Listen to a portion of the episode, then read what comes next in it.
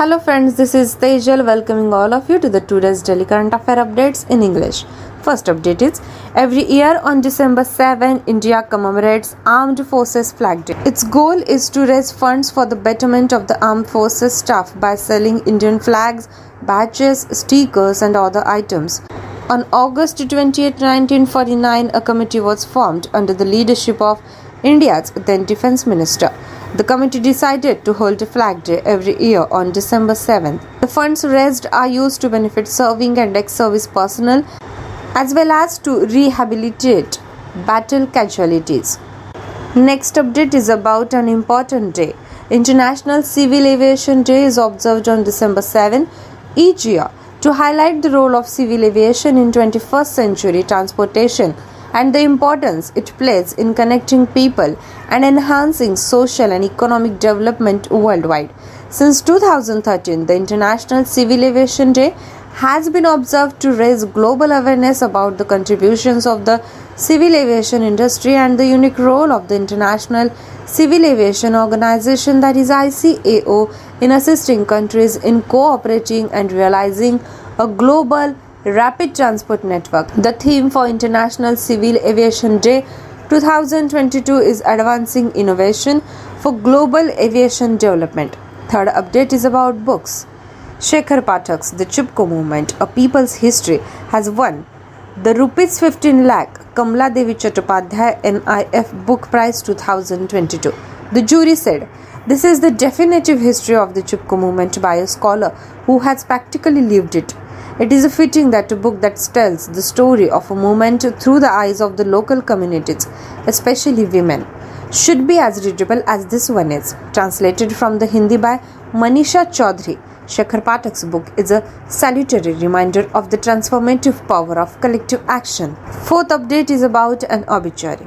Jiang Zemin, China's former leader who came to power following the Tiananmen Square protests, died in Shanghai at the age of 96.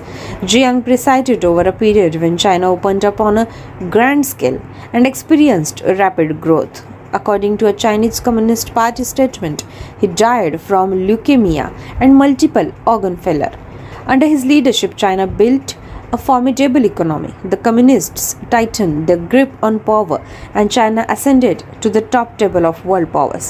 He oversaw Hong Kong's peaceful handover in 1997 and China's admission to the World Trade Organization in 2001. Next update is miscellaneous. Yanam, a non-feature film, was shown at the 53rd International Film Festival in Goa. It is based on former Space Chairman Padma Bhushan Dr. K. Radhakrishnan's autobiographical book, My Odyssey, Memoirs of the Man Behind the Mangalyaan Mission. The film Yanam depicts India's dream project Mars Orbiter mission, that is Mangalyaan. It is the first science documentary in the history of the world cinema to be made in Sanskrit. It demonstrates the Indian Space Research Organization's, that is ISRO's, capability and expertise. Sixth update is about an appointment. Sundar Raman Ramamurthy has been appointed as the Managing Director and Chief Executive Officer of the BSE by the Securities and Exchange Board of India, that is SEBI. Ramamurthy's appointment is contingent on his acceptance of the offer made to him and the fulfillment of terms and conditions, including approval from BSE shareholders according to the filling by the stock exchange.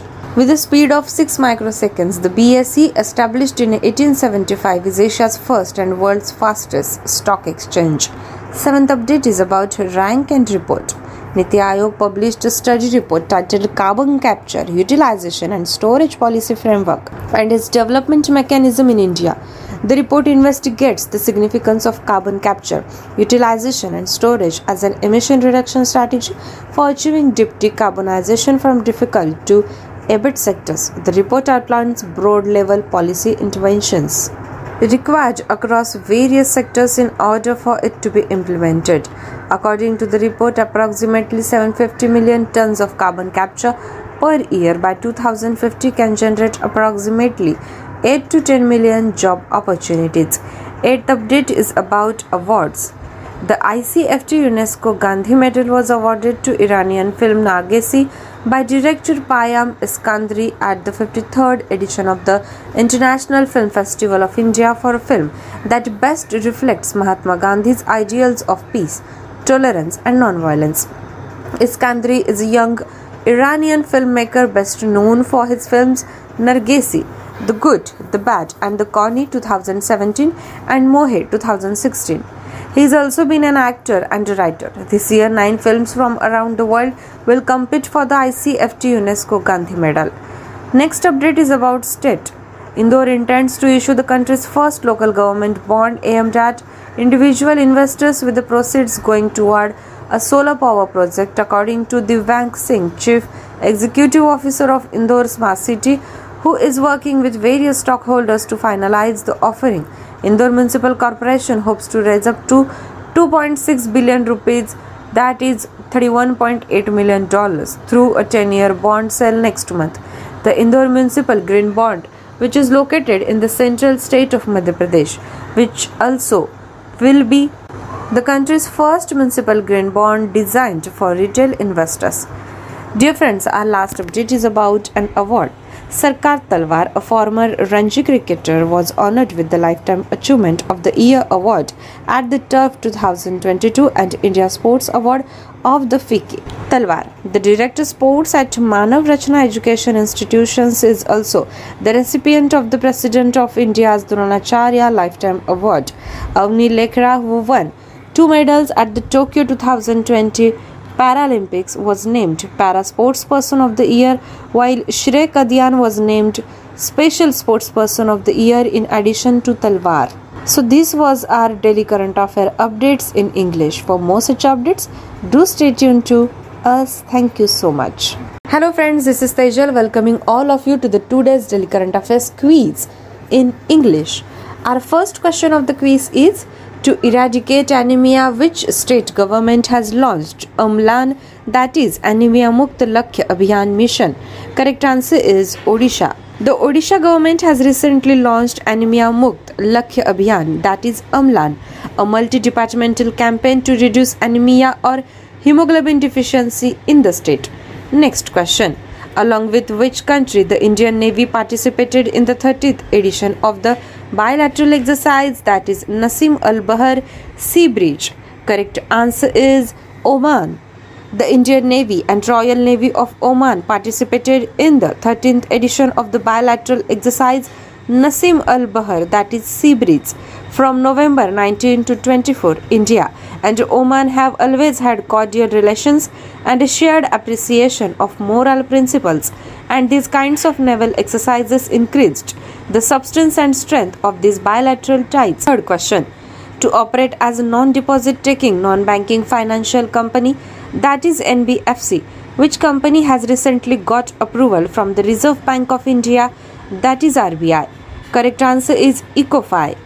Eversource promoted Accretive Cleantech Finance Private Limited, operating as Ecofi, had said that it has received regulatory approval from the Reserve Bank of India to operate as a non-deposit taking non-banking financial company. Fourth question. To offer finance schemes, which bank had signed a memorandum of understanding with Honda Cars India Limited, that is HCIL? Correct answer is IDBI Bank. Honda Cars India had signed a memorandum of understanding with IDBI Bank to offer a host of finance schemes for its customers.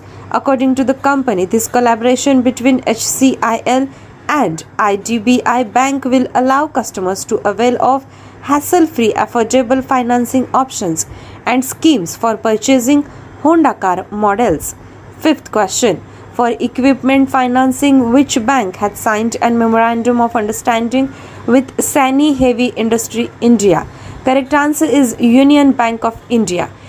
With an aim to make equipment financing an easy, efficient and simple process, Sani Bharat recently signed a memorandum of understanding with Union Bank of India, while both the parties have agreed to pool their resources and capabilities for mutual benefits. Buyers of Sani equipment can now avail a loan of up to 90% of the equipment cost. Sixth question. The first G20 Sherpa meeting in India was held in which city? Correct answer is Udaipur. The first G20 Sherpa meeting in India was held in Udaipur, Rajasthan. The 3-day meeting had sessions on various topics like accelerated, inclusive and resilient growth, multilateralism, food, fuel and fertilizer, and women-led development. Seventh question. Which state recently became the first state in the country to get Jio 5G services in all its districts? Correct answer is Gujarat. Reliance Jio has announced that it has made its 5G service available in all of 33 districts of Gujarat.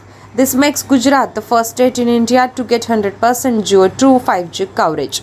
Eighth question.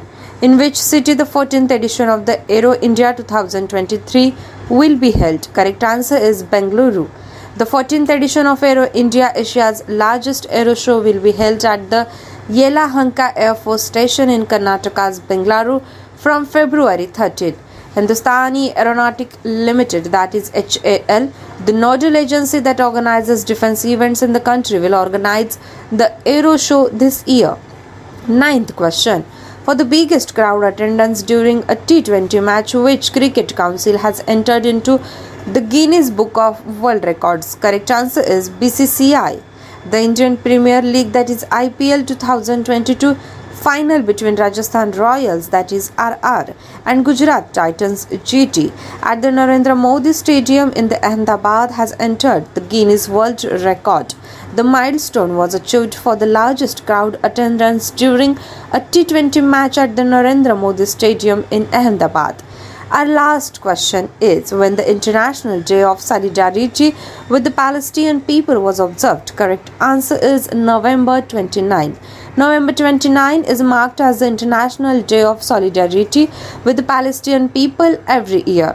The day aims to spread more awareness about the issues faced by the Palestinian people, along with promoting a peaceful Palestine-Israel resolution. Dear friends, this was our daily current affairs quiz. For more such quizzes, do stay tuned to us. Thank you so much. नमस्कार, मी तेजल आपल्या सगळ्यांचं सहर्ष स्वागत करते. आजच्या चालू घडामोडी या सत्रात पहिली घडामोड, G20 परिषदेत भारताच्या भूमिकेबद्दल बोलताना भारतीय रिझर्व्ह बँकेचे गव्हर्नर शक्तिकांत दास यांनी सांगितलं की आरबीआयने दोन मार्ग निर्धारित केले, एक वित्तीय आणि दुसरा शेर्पा. वित्तीय मार्गावर डिजिटल पेमेंट्स, बँकिंग सेवा इत्यादींवर चर्चा होईल आणि शेर्पा मार्गावर दावा बदल, पर्यावरण बदल, समुदाय आरोग्य, तंत्रज्ञान यासारख्या इतर अनेक मुद्द्यांवर चर्चा केली जाईल. आरबीआयचं द्वैमासिक पतधोरण जाहीर केल्यानंतर बातमीदारांशी शक्तिकांत दास बोलत होते. G20 देशांच्या एकूण आर्थिक विश्लेषणासाठी आर्थिक मार्ग निश्चित केला जाईल आणि या चर्चेत सहभागी होणार असून G20 ही भारतासाठी जागतिक स्तरावर मोठी भूमिका बजावण्याची संधी आहे, असं ते म्हणाले. G20 मधील वित्त क्षेत्राचे परिणाम सध्या सांगता येत नाही, परंतु संधी नक्कीच विस्तृत अनुभव देईल, असंही ते म्हणाले. नवीन बँक खाते उघडलेल्यांना केवायसीसाठी प्रत्यक्ष बँकेत जाण्याची गरज नाही, आता ऑनलाईन केवायसी सुद्धा करता येईल. ग्राहकांच्या कागदपत्रात काही बदल असला तर तो बदलही ऑनलाईन होऊ शकतो, अशा स्वरूपातल्या संबंधित सूचना प्रत्येक बँकेला देण्यात आल्या आहेत. याबाबत जनजागृती आवश्यक असल्याचं त्यांनी सांगितलं. पुढील घडामोड, राज्यसभेचे नवनियुक्त अध्यक्ष जगदीप धनखड यांच्या नेतृत्वाखाली राज्यसभा नवी उंची गाठेल, असा विश्वास प्रधानमंत्री नरेंद्र मोदी यांनी व्यक्त केला. संसदेच्या हिवाळी अधिवेशनाला सुरुवात झाली आहे.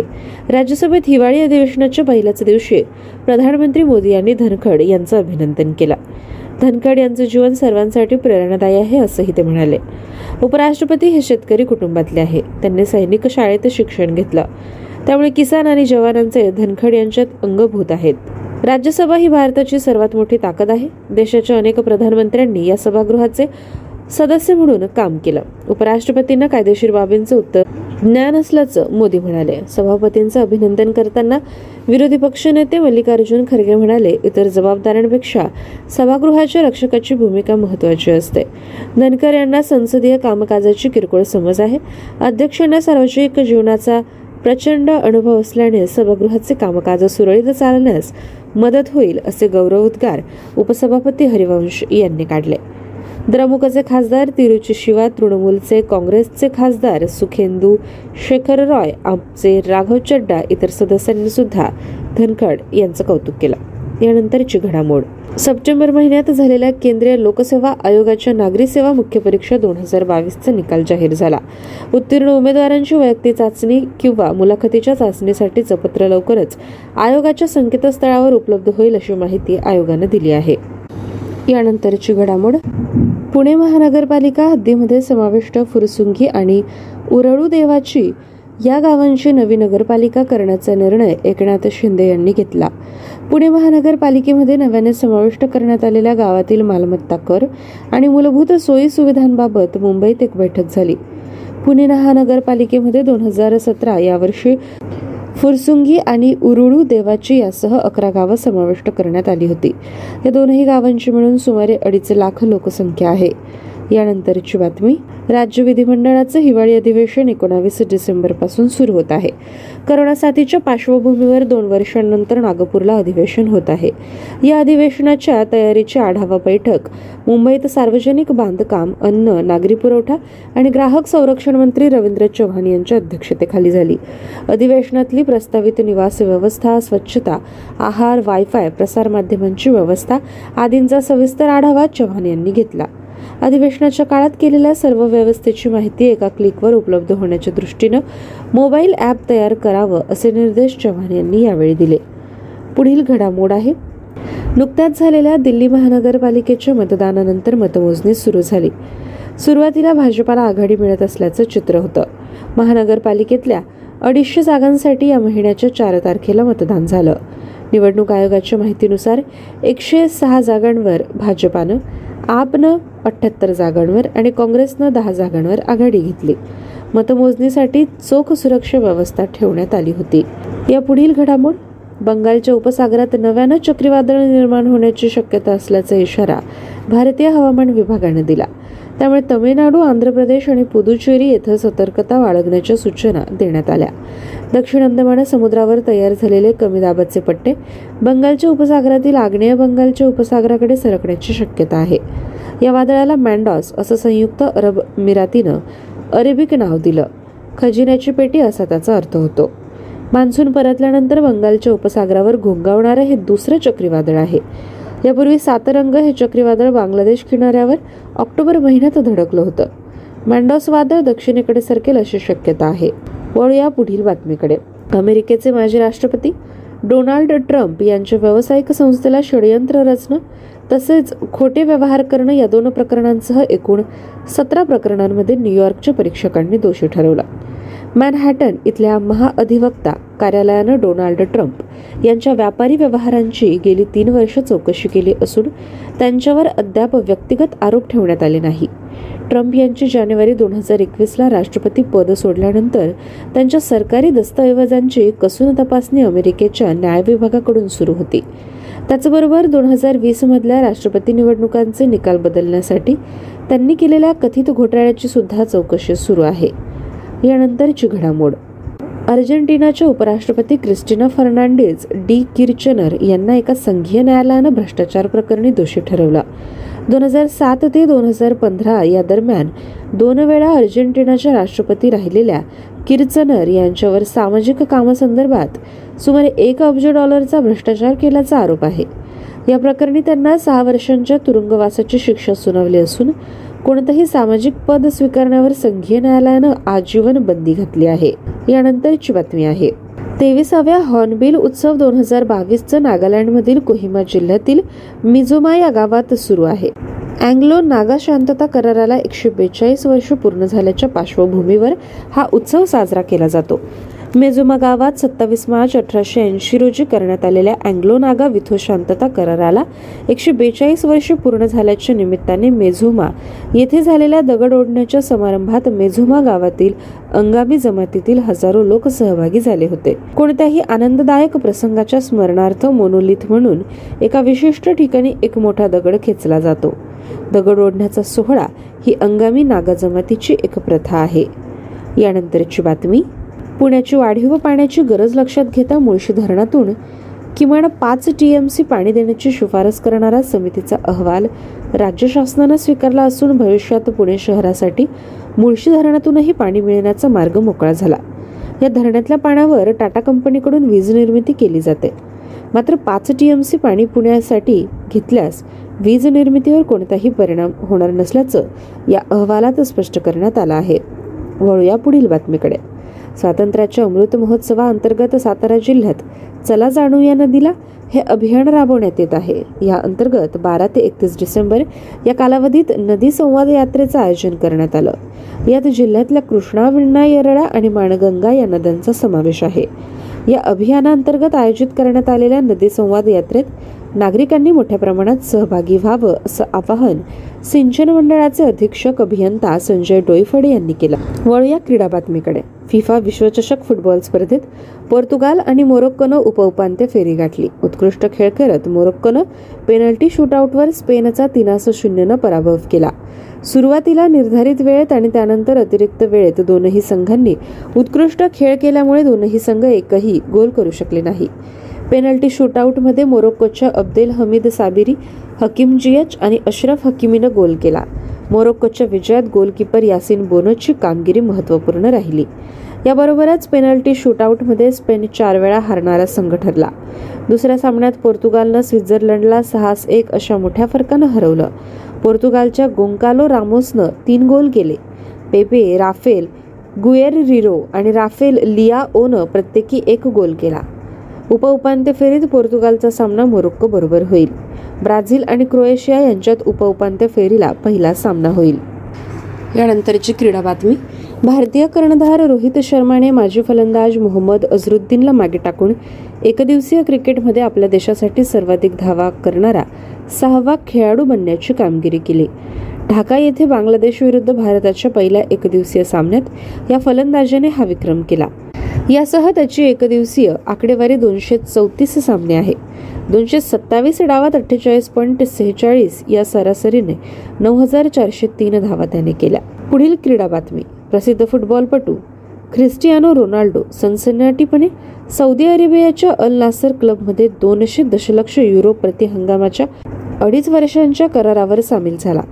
पोर्तुगालच्या कर्णधाराच्या फिफा विश्वचषक 2022च्या राऊंड ऑफ 16 सामन्याच्या आधी स्वित्झर्लंड विरुद्ध कतारमधील लुसेल स्टेडियमवर होणाऱ्या सामन्याच्या आधी प्रसिद्ध स्पॅनिश आउटलेट मार्काने ही बातमी दिली होती. पुढे आहे संरक्षण बातमी. भारतीय नौदल, मार्कोस आणि US नेव्ही सील्स यांच्यातील संयुक्त नौदल स्पेशल फोर्स सराव व्यायाम संगम याची 7वी आवृत्ती गोव्यात सुरू झाली. सध्याच्या आवृत्तीत सॅन डिएगो, US स्थित स्टील टीम 5चे कर्मचारी, INS अभिमन्यूचे भारतीय नौदल मार्को एकत्रितपणे पाहतील. यानंतर जाणून घेऊ पुस्तकविषयक बातमी. विक्रम संपत यांचे brave hearts of Bharat, vignettes from Indian history हे पुस्तक स्त्री पुरुषांच्या 15 कथा आणि त्यांच्या स्वातंत्र्य आणि धैर्याच्या अदम्य भावनेचे संकलन आहे. हे पुस्तक पेंग्विन प्रकाशन अंतर्गत प्रकाशित झाले. यामध्ये काही व्यक्तींच्या धाडसाच्या आणि दृढ निश्चयाच्या कथा आहेत. त्या कथा मुख्यतः अकथित राहिल्या आणि त्यामुळेच त्या दीर्घकाळ अज्ञात होत्या. या पुढील घडामोड आहे व्यवसाय विषयक. 2022 मध्ये रेमिटन्समधून $100 अब्ज प्राप्त करणारा भारत हा जगातील पहिला देश असेल, जागतिक बँकेने हे सांगितलं आहे. उर्वरित दक्षिण आशियाई देशांना पाठवण्यामध्ये 10% घट झाली असली तरी भारताच्या बाबतीत ती 12% वाढली आहे. 2022 मध्ये दक्षिण आशियाई देशांना पाठवलेले पैसे 3.5% वाढून $163 अब्ज झाले. उर्वरित दक्षिण आशियाई देशांना पाठवण्यात 10% घट झाली पण भारतात मात्र 12% वाढली. जगभरात 2022 मध्ये $794 अब्ज रेमिटन्सचा अंदाज आहे.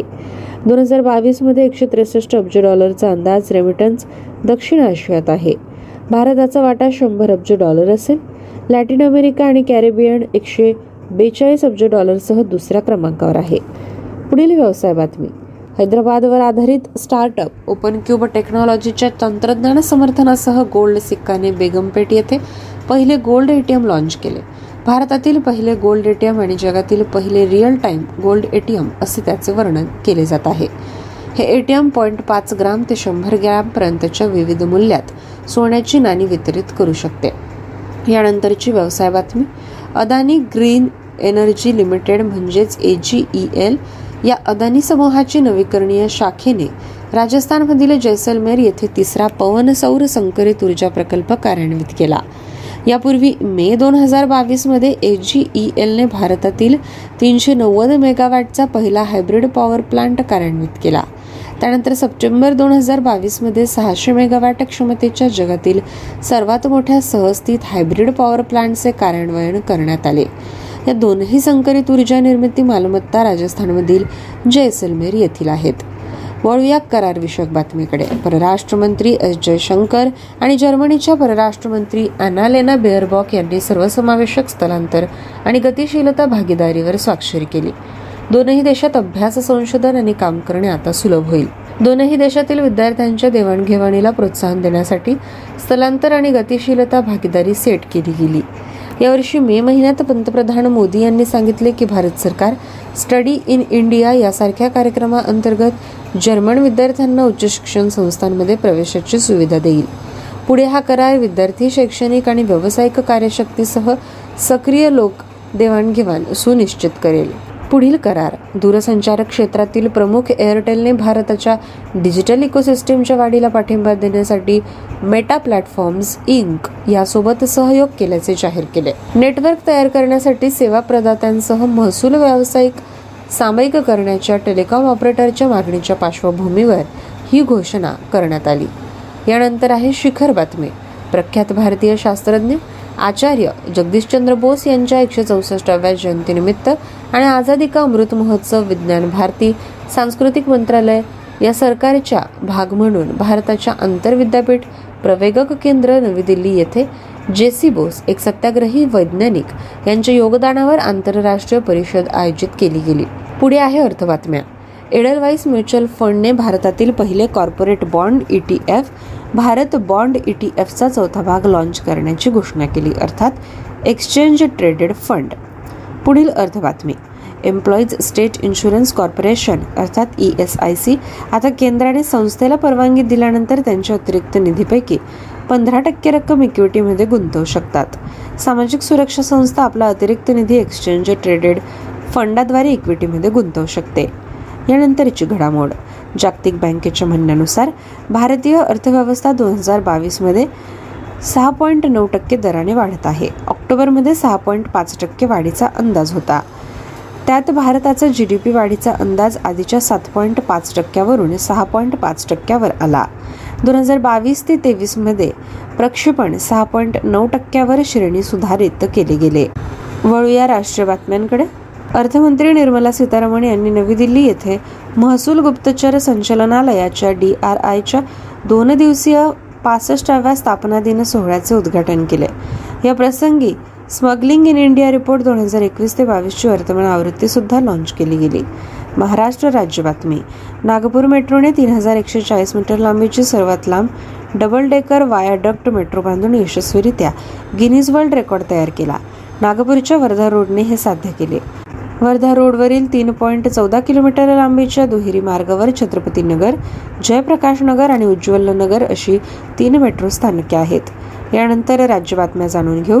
लडाखमध्ये चांगथांग प्रदेशातील हानले गावात भारतातील पहिले डार्क नाईट स्काय रिझर्व्ह तयार झाले. हॅनलेमध्ये सुमारे 18 ठिकाणी स्टार गॅझिंगसाठी शक्तिशाली दुर्बीण बसवल्या जातील. 4500 मीटरच्या उंचीवर हॅनले हे जगातील 2ऱ्या क्रमांकाचे ऑप्टिकल टेलिस्कोप आहे. पुढील राज्य बातमी.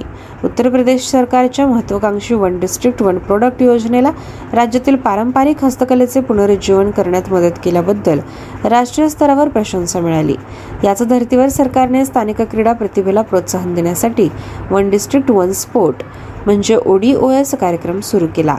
हा कार्यक्रम कुस्तीचा वाराणसी, गोरखपूर, चंदोली, बागपत, आजगड, देवरिया, महाराजगंज येथे चालेल. ॲथलेटिक्सचा जास्त शहरांमध्ये चालेल. हॉकीचा प्रतापगड, मऊ, बरेली, लखनौ, रायबरेली, हरदोई आणि आणखी काही शहरांमध्ये चालेल. टेबल टेनिसचा आग्रा आणि कानपूरमध्ये, बॅडमिंटनचा अलीगड आणि गौतम बुद्ध नगरमध्ये, वजन उचलचा मिर्झापूर, बिजनोरमध्ये, बॉक्सिंगचा बुलंदशहर आणि कुशीनगरमध्ये चालेल. धनुर्विद्या सोनभद्र, ललितपूर, फुटबॉल हाथरस, पोहणे पिलीभीत, शूटिंग बांदा, कबड्डी कन्नूज आणि लॉन टेनिसचा प्रयागराज येथे चालेल. यानंतर जाणून घेऊया आजची शेवटची घडामोड अर्थात निधन बातमी. फ्रीडम ॲट मिडनाईटचे लेखक डॉमिनिक लॅपियर यांचे वयाच्या 91व्या वर्षी निधन झाले. त्यांचा जन्म 30 जुलै 1931 रोजी चाटेलेलॉन येथे झाला. अमेरिकन लेखक लॅरी कॉलिन्स यांच्या सहकार्याने लॅपियरची कामे बेस्ट सेलर बनली. त्यांनी लिहिलेल्या 6 पुस्तकांच्या सुमारे 50 दशलक्ष प्रति विकल्या गेल्या. या लेखकाला 2008 मध्ये पद्मभूषण हा भारताचा 3रा सर्वोच्च नागरी पुरस्कार प्रदान करण्यात आला होता. आज अशा पद्धतीने आपण चालू घडामोडी जाणून घेतल्या. पुन्हा भेटूया पुढील सत्रात. धन्यवाद. नमस्कार दोस्तों, आप सुन रहे हैं हमारा हिंदी भाषा का यह कार्यक्रम डेली करंट अफेयर्स अपडेट 7 दिसंबर 2022. मैं हूं आपकी आरजे प्रियंका और बिना किसी देरी के शुरू करते हैं हमारे आज के कार्यक्रम को हमारे पहले डेली अपडेट से, जिसका शीर्षक है महत्वपूर्ण दिन सशस्त्र सेना झंडा दिवस 7 दिसंबर. सशस्त्र सेना झंडा दिवस भारत में हर साल 7 दिसंबर को मनाया जाता है. इसका उद्देश्य भारतीय झंडे, बैच, स्टिकर और अन्य वस्तुओं को बेचकर सशस्त्र बलों के कर्मचारियों की बेहतरी के लिए लोगों से धन एकत्र करना है. भारत के तत्कालीन रक्षा मंत्री की अध्यक्षता में 28 अगस्त 1949 को एक समिति का गठन किया गया था. समिति ने 7 दिसंबर को प्रतिवर्ष एक झंडा दिवस मनाने का निर्णय लिया. एकत्रित धन का उपयोग सेवारत कर्मियों और पूर्व सैनिकों के कल्याण के लिए और युद्ध हताहतों के पुनर्वास के लिए भी किया जाता है. आइए बढ़ते हैं हमारे दूसरे डेली अपडेट की तरफ, जिसका शीर्षक है महत्वपूर्ण दिन अंतर्राष्ट्रीय नागरिक उड्डयन दिवस 7 दिसंबर. 21वीं सदी के परिवहन में नागरिक उड्डयन की भूमिका को उजागर करने और लोगों को जोड़ने और दुनिया भर में सामाजिक और आर्थिक विकास को बढ़ाने के इसके महत्व को उजागर करने के लिए 7 दिसंबर को अंतर्राष्ट्रीय नागरिक उड्डयन दिवस मनाया जाता है. 2013 के बाद से हर साल चिन्हित अंतर्राष्ट्रीय नागरिक उड्डयन दिवस का उद्देश्य नागरिक उड्डयन के उद्योग के योगदान और देशों को सहयोग करने और वैश्विक रैपिड ट्रांसपोर्ट नेटवर्क का एहसास करने में अंतर्राष्ट्रीय नागरिक उड्डयन संगठन ICAO की अनूठी भूमिका के बारे में दुनिया भर में जागरूकता फैलाना है. अंतर्राष्ट्रीय नागरिक उड्डयन दिवस 2022 का विषय है वैश्विक विमानन विकास के लिए नवाचार को आगे बढ़ाना. आइए बढ़ते हैं हमारे तीसरे डेली अपडेट की तरफ, जिसका शीर्षक है पुस्तकें. शेखर पाठक की Chipko movement a people's history ने 2022 Kamala Devi Chattopadhyay NIF book prize जीता. शेखर पाठक द्वारा the Chipko movement a people's history ने 15 lakh Kamala Devi Chattopadhyay NIF book price 2022 जीता है. जूरी ने कहा यह चिपको आंदोलन का एक विद्वान द्वारा निश्चित इतिहास है जिसने व्यावहारिक रूप से इसे जिया है. यह उचित है कि यह पुस्तक जो स्थानीय समुदायों, विशेष रूप से महिलाओं की आंखों के माध्यम से एक आंदोलन की कहानी बताती है, उतनी ही पठनीय होनी चाहिए जितनी की यह है. मनीषा चौधरी द्वारा हिंदी में अनुवादित शेखर पाठक की पुस्तक सामूहिक कार्रवाई की परिवर्तनकारी शक्ति की याद दिलाती है. आइए बढ़ते हैं हमारे चौथे डेली अपडेट की तरफ, जिसका शीर्षक है निधन. चीन के पूर्व राष्ट्रपति जियांग जेमिन का निधन. तियानमेन चौक विरोध के बाद सत्ता में आए चीन के पूर्व नेता जियांग जेमिन का शंघाई में 96 वर्ष की आयु में निधन हो गया है. लियांग ने उस समय की अध्यक्षता की जब चीन ने बड़े पैमाने पर खुला और उच्च गति से विकास देखा. चीनी कम्युनिस्ट पार्टी के एक बयान में कहा गया है कि वह ल्यूकीमिया और कई अंग विफलता से मरे. उनके नेतृत्व में एक दुर्जय अर्थव्यवस्था बनाई गई. कम्युनिस्टों ने सत्ता पर अपनी पकड़ मजबूत कर ली और चीन ने विश्व शक्तियों की शीर्ष तालिका में अपना स्थान बना लिया. उन्होंने 1997 में हांगकांग के शांतिपूर्ण हस्तांतरण और 2001 में विश्व व्यापार संगठन में चीन का प्रवेश निश्चित किया. आइए बढ़ते हैं हमारे पांचवें डेली अपडेट की तरफ, जिसका शीर्षक है विविध.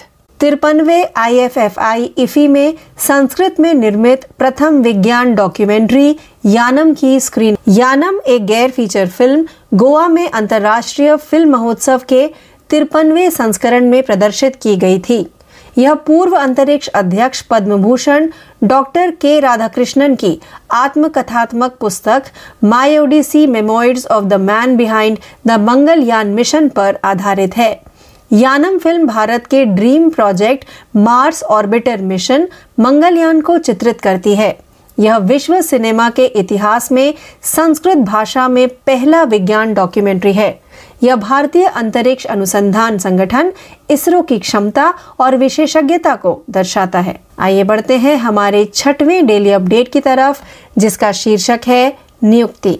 सेबी ने सुंदर रमन राममूर्ति को बीएसई का नया MD और CEO घोषित किया। भारतीय प्रतिभूति और विनिमय बोर्ड सेबी ने बीएसई के प्रबंध निदेशक और मुख्य कार्यकारी अधिकारी के रूप में सुंदर रमन राममूर्ति की नियुक्ति को मंजूरी दे दी।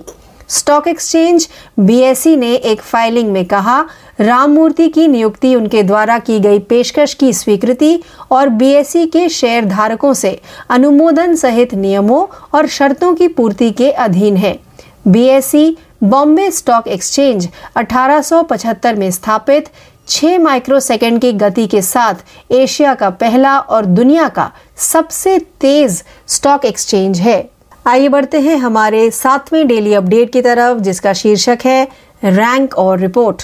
नीति आयोग ने carbon capture utilisation and storage policy framework and its deployment mechanism in India report जारी की। नीति आयोग द्वारा carbon capture utilisation and storage policy framework and its deployment mechanism in India शीर्षक से एक अध्ययन रिपोर्ट जारी की गई। रिपोर्ट में कार्बन कैप्चर, उपयोग और भंडारण के महत्व की पड़ताल की गई है ताकि कठिन क्षेत्रों से गहरे डीकार्बनाइजेशन को प्राप्त करने के लिए उत्सर्जन में कमी की रणनीति बनाई जा सके। यह रिपोर्ट इसके अनुप्रयोग के लिए विभिन्न क्षेत्रों में आवश्यक व्यापक स्तर के नीतिगत हस्तक्षेपों की रूपरेखा प्रस्तुत करती है। रिपोर्ट का अनुमान है कि 2050 तक लगभग 750 मिलियन टन प्रति वर्ष कार्बन कैप्चर से लगभग 8 से 10 मिलियन रोजगार के अवसर सृजित हो सकते हैं। आइए बढ़ते हैं हमारे 8वें डेली अपडेट की तरफ, जिसका शीर्षक है पुरस्कार। IFFI 53 ईरानी फिल्म नार्गेसी ने ICFT यूनेस्को गांधी पदक जीता। ईरानी फिल्म नार्गेसी निर्देशक पायम अस्कंदरी ने भारत के अंतर्राष्ट्रीय फिल्म महोत्सव के 53वें संस्करण में ICFT यूनेस्को गांधी पदक जीता है, जो एक ऐसी फिल्म के लिए दिया गया है जो महात्मा गांधी के शांति, सहिष्णुता और अहिंसा के आदर्शों को दर्शाती है। अस्कंदरी एक युवा ईरानी निर्देशक हैं जो अपनी फिल्मों नार्गेसी the good the bad the corny 2017 और मोहे 2016 के लिए जाने जाते हैं। उन्होंने एक अभिनेता और लेखक के रूप में भी काम किया है। इस वर्ष ICFT यूनेस्को गांधी पदक के लिए प्रतिस्पर्धा करने के लिए दुनिया भर से 9 फिल्मों का चयन किया गया था। आइए बढ़ते हैं हमारे 9वें डेली अपडेट की तरफ, जिसका शीर्षक है राज्य। इंदौर ने सोलर प्लांट के लिए भारत के पहले रिटेल म्युनिसिपल ग्रीन बॉन्ड की योजना बनाई। इंदौर व्यक्तिगत निवेशकों को लक्षित करते हुए देश का पहला स्थानीय सरकारी बॉन्ड जारी करने की योजना बना रहा है, जिसमें सौर ऊर्जा परियोजना के लिए धन का उपयोग किया जाएगा। इंदौर स्मार्ट सिटी के मुख्य कार्यकारी अधिकारी दिव्यांग सिंह के अनुसार इंदौर नगर निगम अगले महीने 10 साल की बॉन्ड बिक्री के माध्यम से 2.6 अरब रुपए 31.8 मिलियन डॉलर तक जुटाने की कोशिश कर रहा है, जो पेशकश को अंतिम रूप देने के लिए विभिन्न हितधारकों के साथ काम कर रहे हैं। इंदौर, जो कि मध्य प्रदेश राज्य में है, की पेशकश खुदरा निवेशकों के लिए डिजाइन किया गया देश का पहला म्युनिसिपल ग्रीन बॉन्ड भी है। आइए बढ़ते हैं हमारे 10वें व अंतिम डेली अपडेट की तरफ, जिसका शीर्षक है पुरस्कार। पैरालंपिक पदक विजेता अवनी लेखरा को para sports person of the year का पुरस्कार मिला। फिक्की के टर्फ 2022 और इंडिया स्पोर्ट्स अवार्ड्स में पूर्व रणजी क्रिकेटर सरकार तलवार को life time achievement of the year award से सम्मानित किया गया। मानव रचना एजुकेशन इंस्टीट्यूशंस के खेल निदेशक तलवार को भारत के राष्ट्रपति द्वारा दिए जाने वाले द्रोणाचार्य लाइफटाइम अवार्ड से भी सम्मानित किया जा चुका है। तलवार के अलावा टोक्यो 2020 पैरालंपिक में 2 पदक जीतने वाली अवनी लेखारा को para sports person of the year के रूप में मान्यता दी गई, जबकि श्रेय कादियान को special sports person of the year के रूप में मान्यता दी गई। तो इस अपडेट के साथ ही हमारा आज का यह हिंदी भाषा का कार्यक्रम डेली करंट अफेयर्स अपडेट्स 7 दिसंबर 2022 यहीं समाप्त होता है। ज्यादा जानकारी के लिए यूं ही जुड़े रहिए। मैं आपकी आरजे प्रियंका आपसे यहीं विदा लेती हूं। धन्यवाद। नमस्कार दोस्तों, आप सुन रहे हैं हमारा हिंदी भाषा का कार्यक्रम डेली करंट अफेयर्स क्विज 7 दिसंबर 2022। मैं हूं आपकी आरजे प्रियंका और बिना किसी देरी के शुरू करते हैं हमारे आज के कार्यक्रम को। तो हमारे आज के कार्यक्रम का पहला प्रश्न ये रहा, एनीमिया को खत्म करने के लिए निम्नलिखित में से किस राज्य सरकार ने अम्लान अनीमिया मुक्ता लक्ष्य अभियान मिशन शुरू किया है? इस प्रश्न का सही उत्तर है ओडिशा सरकार ने हाल ही में राज्य में एनीमिया या हीमोग्लोबिन की कमी को कम करने के लिए एक बहुविभागीय अभियान एनीमिया मुक्ता लक्ष्य अभियान अम्लान शुरू किया है। आइए बढ़ते हैं प्रश्न 2 की तरफ। निम्नलिखित में से किस देश के साथ भारतीय नौसेना ने द्विपक्षीय अभ्यास नसीम अल बहर सी ब्रीज के 13वें संस्करण में भाग लिया? इस प्रश्न का सही उत्तर है भारतीय नौसेना IN और royal navy of Oman RNO ने 19 से 24 नवंबर तक एक द्विपक्षीय अभ्यास नसीम अल बहर सी ब्रीज के 13वें संस्करण में भाग लिया। भारत और ओमान के बीच हमेशा सौहार्दपूर्ण संबंध रहे हैं और नैतिक सिद्धांतों की साझा सराहना करते हैं और इस प्रकार के नौसैनिक अभ्यासों ने इन द्विपक्षीय संबंधों के सार और शक्ति को बढ़ाया है। ये बढ़ते हैं प्रश्न 3 की तरफ। गैर जमा लेने वाली गैर बैंकिंग वित्तीय कंपनी NBFC के रूप में काम करने के लिए किस कंपनी को हाल ही में भारतीय रिजर्व बैंक RBI से मंजूरी मिली है? इस प्रश्न का सही उत्तर है इकोफी के रूप में काम कर रहे एवरसोर्स प्रवर्तित एक्रिटिक क्लीनटेक फाइनेंस प्राइवेट लिमिटेड ने कहा है कि उसे गैर जमा स्वीकार करने वाली गैर बैंकिंग वित्तीय कंपनी NBFC के रूप में काम करने के लिए भारतीय रिजर्व बैंक RBI से विनियामक अनुमोदन प्राप्त हुआ है। आइए बढ़ते हैं प्रश्न 4 की तरफ। वित्त योजनाओं की पेशकश करने के लिए निम्नलिखित में से किस बैंक ने Honda cards India limited HCIL के साथ एक समझौता ज्ञापन पर हस्ताक्षर किए हैं? इस प्रश्न का सही उत्तर है होंडा कार्ड्स इंडिया ने अपने ग्राहकों के लिए वित्त योजनाओं की मेजबानी की पेशकश करने के लिए IDBI बैंक के साथ एक समझौता ज्ञापन पर हस्ताक्षर किए हैं।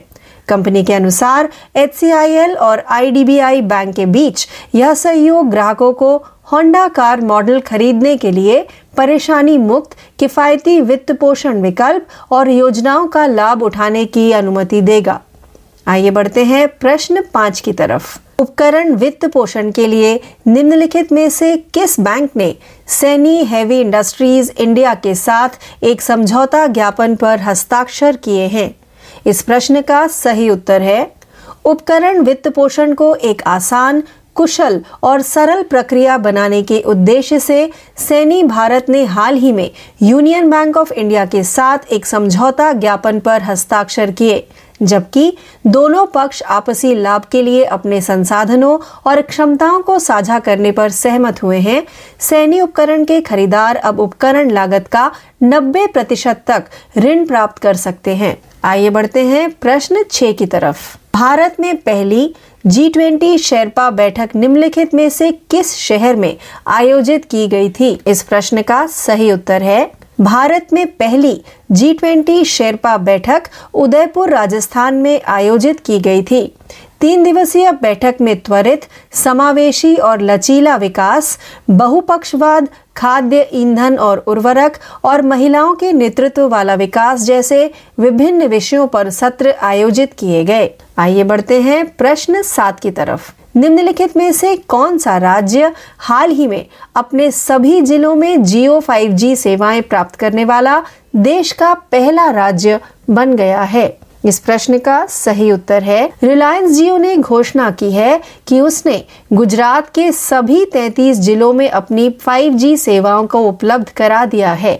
यह गुजरात को 100% जियो ट्रू 5G कवरेज प्राप्त कराने वाला भारत का पहला राज्य बनाता है। आइए बढ़ते हैं प्रश्न 8 की तरफ। निम्नलिखित में से किस शहर में एरो इंडिया 2023 का 14वां संस्करण आयोजित किया जाएगा? इस प्रश्न का सही उत्तर है, एशिया के सबसे बड़े एरो शो एरो इंडिया का 14वां संस्करण 13 फरवरी से कर्नाटक के बेंगलुरु में येलहंका वायु सेना स्टेशन में आयोजित किया जाएगा।